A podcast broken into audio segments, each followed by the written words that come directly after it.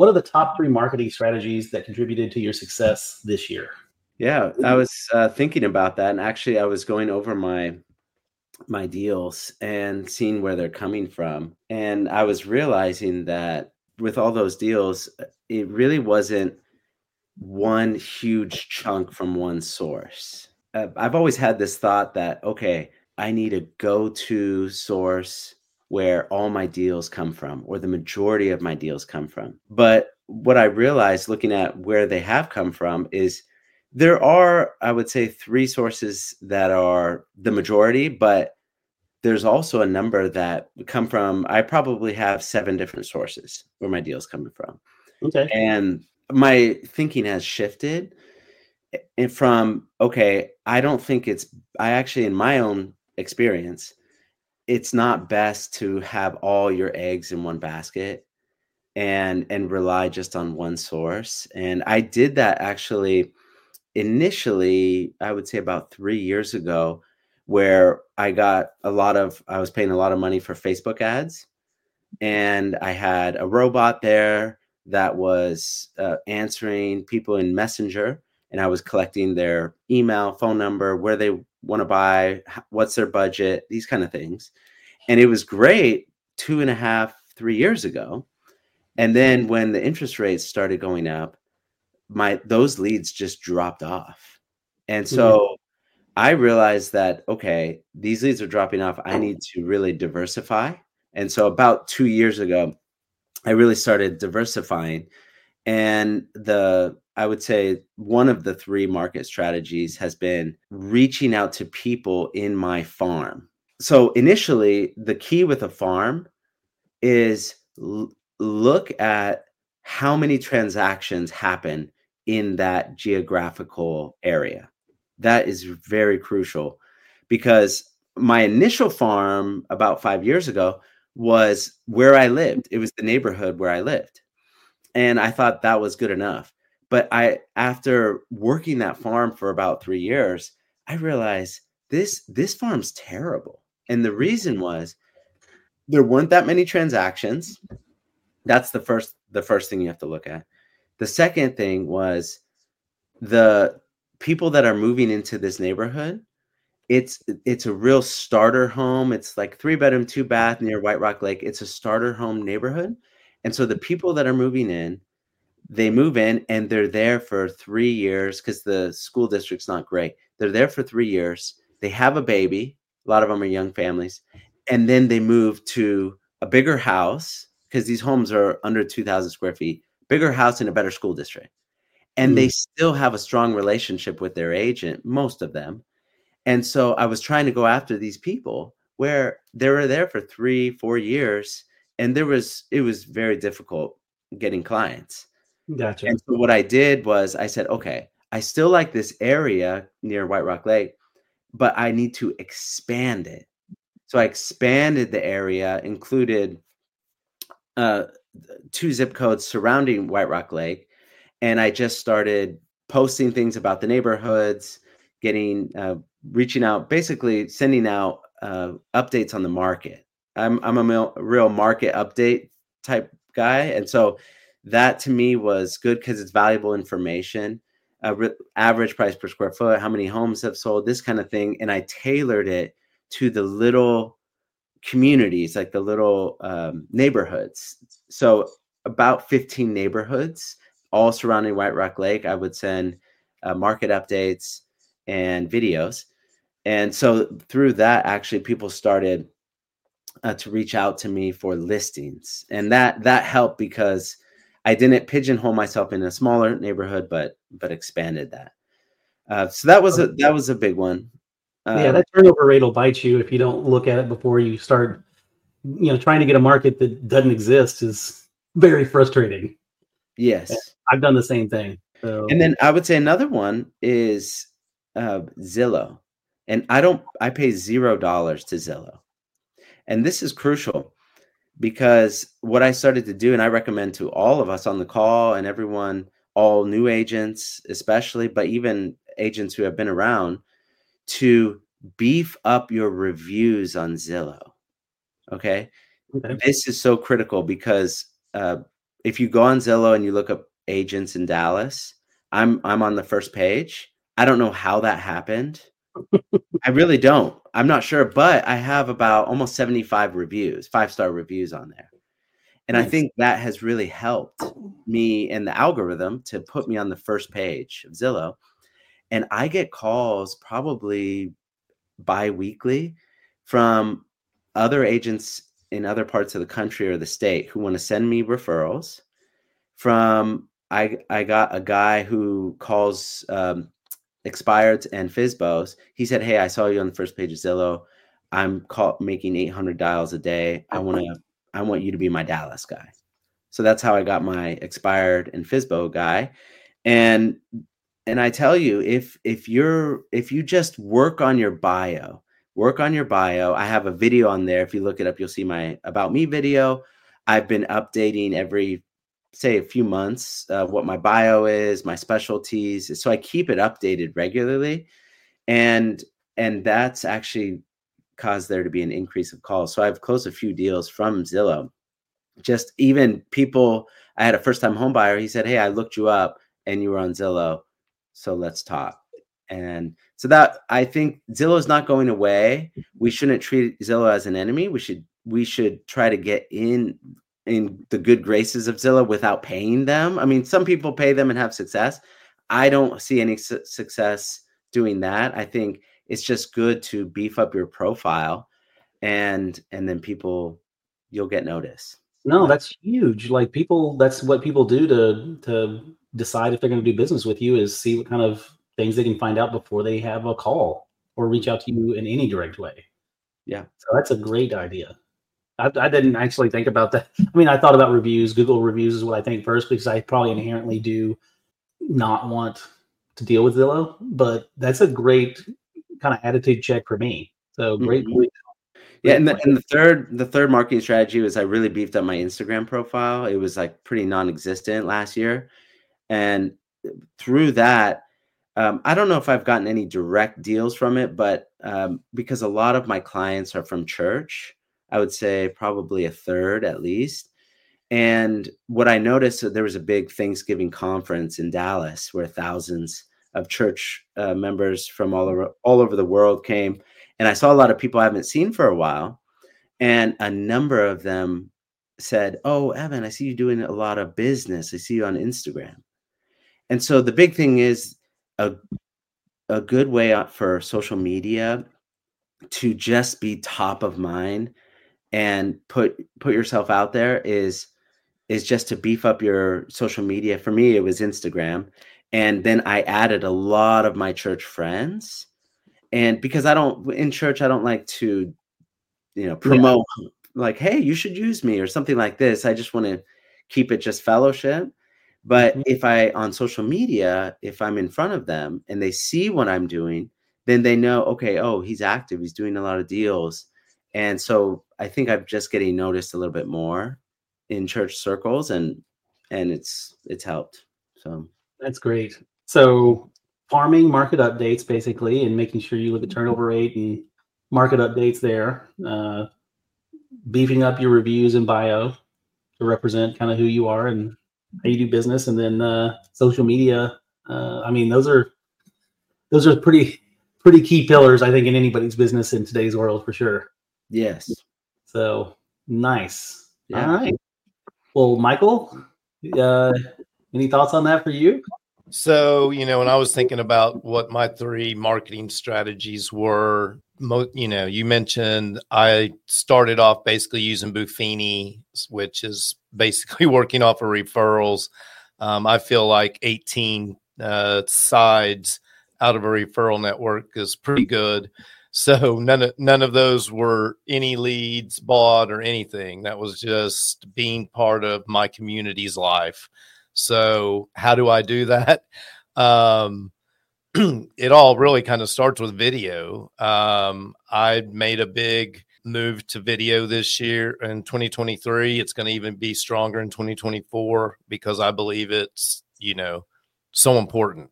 Um, in 2023, I was paying, or I still am paying people to edit my videos so that I can have a more professional look, just because I feel that's your brand. and your brand should look professional at all times. So Mm-hmm. um, it starts with video and then using the Buffini network. You know, um, we talk about it a lot on our network calls. You know, pop-bys are very, very important for us to stay in contact with that sphere of people that we got those 18 transactions from. and so we do about four of those a year. And then Evan mentioned it Monday on the meeting. You know, it all gets boils down to face to face appointments and and meetups, just having lunch, coffee, happy hour, things like that with um, your sphere Mm-hmm. can feed you, can take care of you. Um, and you never have to work with a stranger. You're always working with somebody that you probably feel is family. Um, Mhm. so, anyway, but it all revolves around the video uh, and social media. Um, I don't get on social media and pound real estate, but people know I'm a realtor. And so, you know, that's the way I do it. I can't narrow down and say I got five deals from Facebook and five from YouTube and six because I held a client appreciation party. I just feel my business is based on synergy. And if I continually pour into my community, the synergy and the community is going to pour into me. And sometimes that's financially, sometimes it's mm-hmm. emotionally, sometimes it's a beer. Um, so anyway, you know, it's just Yeah. that's how I've lived my life is pouring into people. I came from education. That's all I know how to do.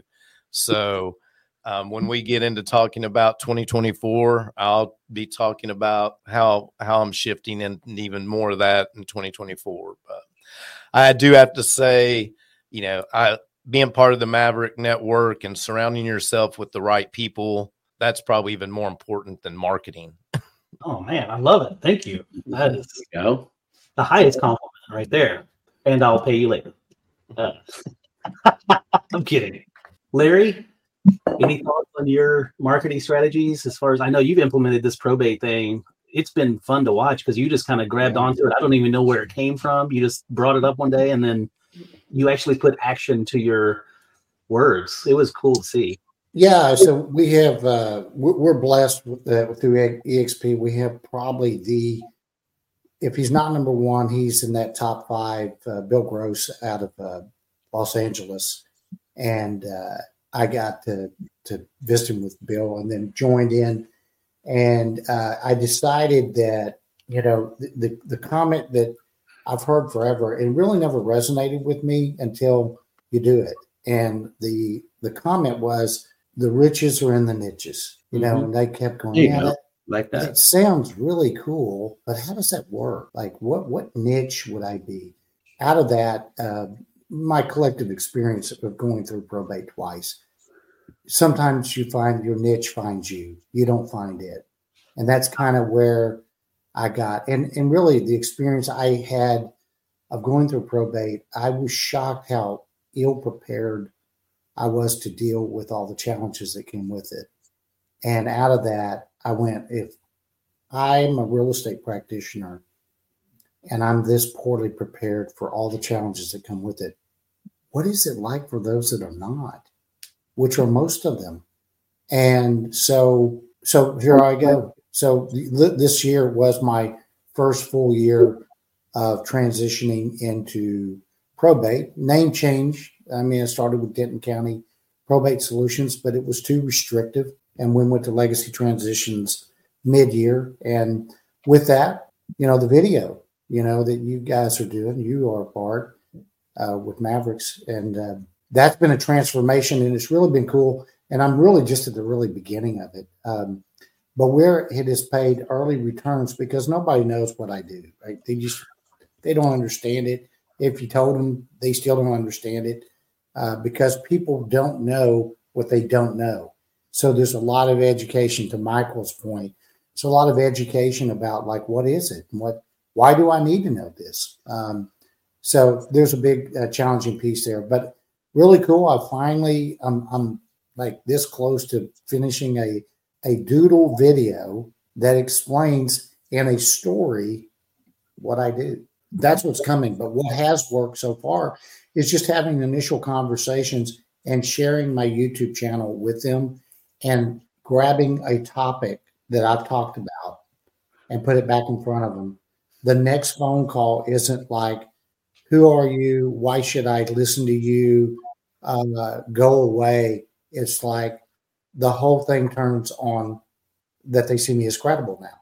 They go, I, I, I took a peek at your your your YouTube channel and it came off professional. It had branding, and I don't have this resistance anymore. I have this, you know, dropping the guard and let me help you.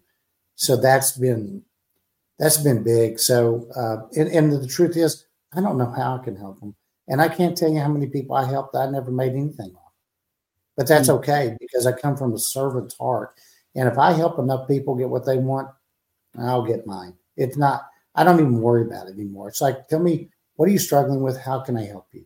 That's the big part. And when they see that you're like willing to help them, you know, you don't have your hand out, you know, the, the pay, the basis for relationship begins. Mm-hmm. And that's what right. you're building. You're building a relationship and these people are vulnerable and they know they are right and that's why they got their you know they got their their hands up because they're getting beat up by people that want to take advantage of them. Mm-hmm. So, yeah. you know, by by imparting that, and I think video is a huge issue uh, that will separate me from the herd, really will. And we're just at the beginning of it. So, mm-hmm. um, niching down, and the the, it, the more I niche down into it, it is amazing to me how much there's still yet to take because every time you get into somebody else's business and you figure out what they're dealing with, you go, oh, they're broke. They need money. I need to show them how there's resources to get them money so they can endure probate. Mm-hmm. You know, or the most common, how can I deal with all the stuff? Mom and dad were hoarders. Help. You know, okay, well, that's the first place you help them, right? It's mm-hmm. not real estate or they got a crappy lawyer. I got great lawyers. Let me get you a probate lawyer. It's not real estate, but yeah. it is. It all ties back mm-hmm. to real estate. But if you focus on what they need, yeah, it's just huge. But that's Love been my my experience. So I'm excited about what will be. And So we're going to be focusing, you know, going forward. We're gonna we're gonna tap into the attorney network you know, I can I make a point here? This is awesome. There's a common thread among agents that I hear that are not they're not where they want to be. I don't even want to say unsuccessful. I just say either they're doing zero deals, they don't know where to start, they're not doing as many deals as they want, whatever. But like Gary Vee said something that not knowing is not a valid excuse in today's world because of Google and YouTube. And I mean, mm-hmm. the knowledge is there to do anything you want to do.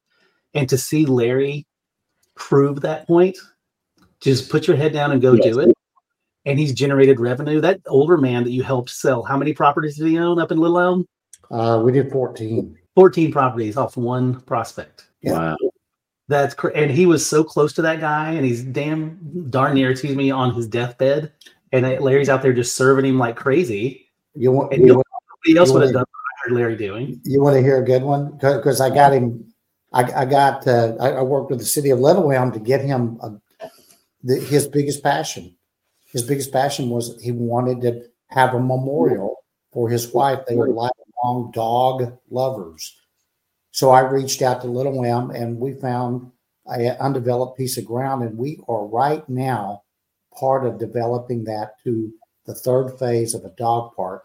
And today, it's funny it is today. I'm going to go over. I brought him some Christmas gifts. I'm putting him in the van that I made him get because he needed a wheelchair accessible van. And we're going to go over and we're going to see the progress on that park today. That's so, crazy. You know, so cool. community. Yeah, that's that's a lot of fun, and uh, looking forward to seeing. I just, just so that the point I was going to make and put a bow on that is, if you're having trouble, are you doing the work it takes, or doing or seeking the answer of who you what your talent is, right? Larry had the probate experience of his own, and and that that spurred this this niche that he followed and went and implemented and took action. And I think action is the biggest issue that most agents face is they're not taking either enough or any action to get the results that they're saying they want. But that's really it's really simple.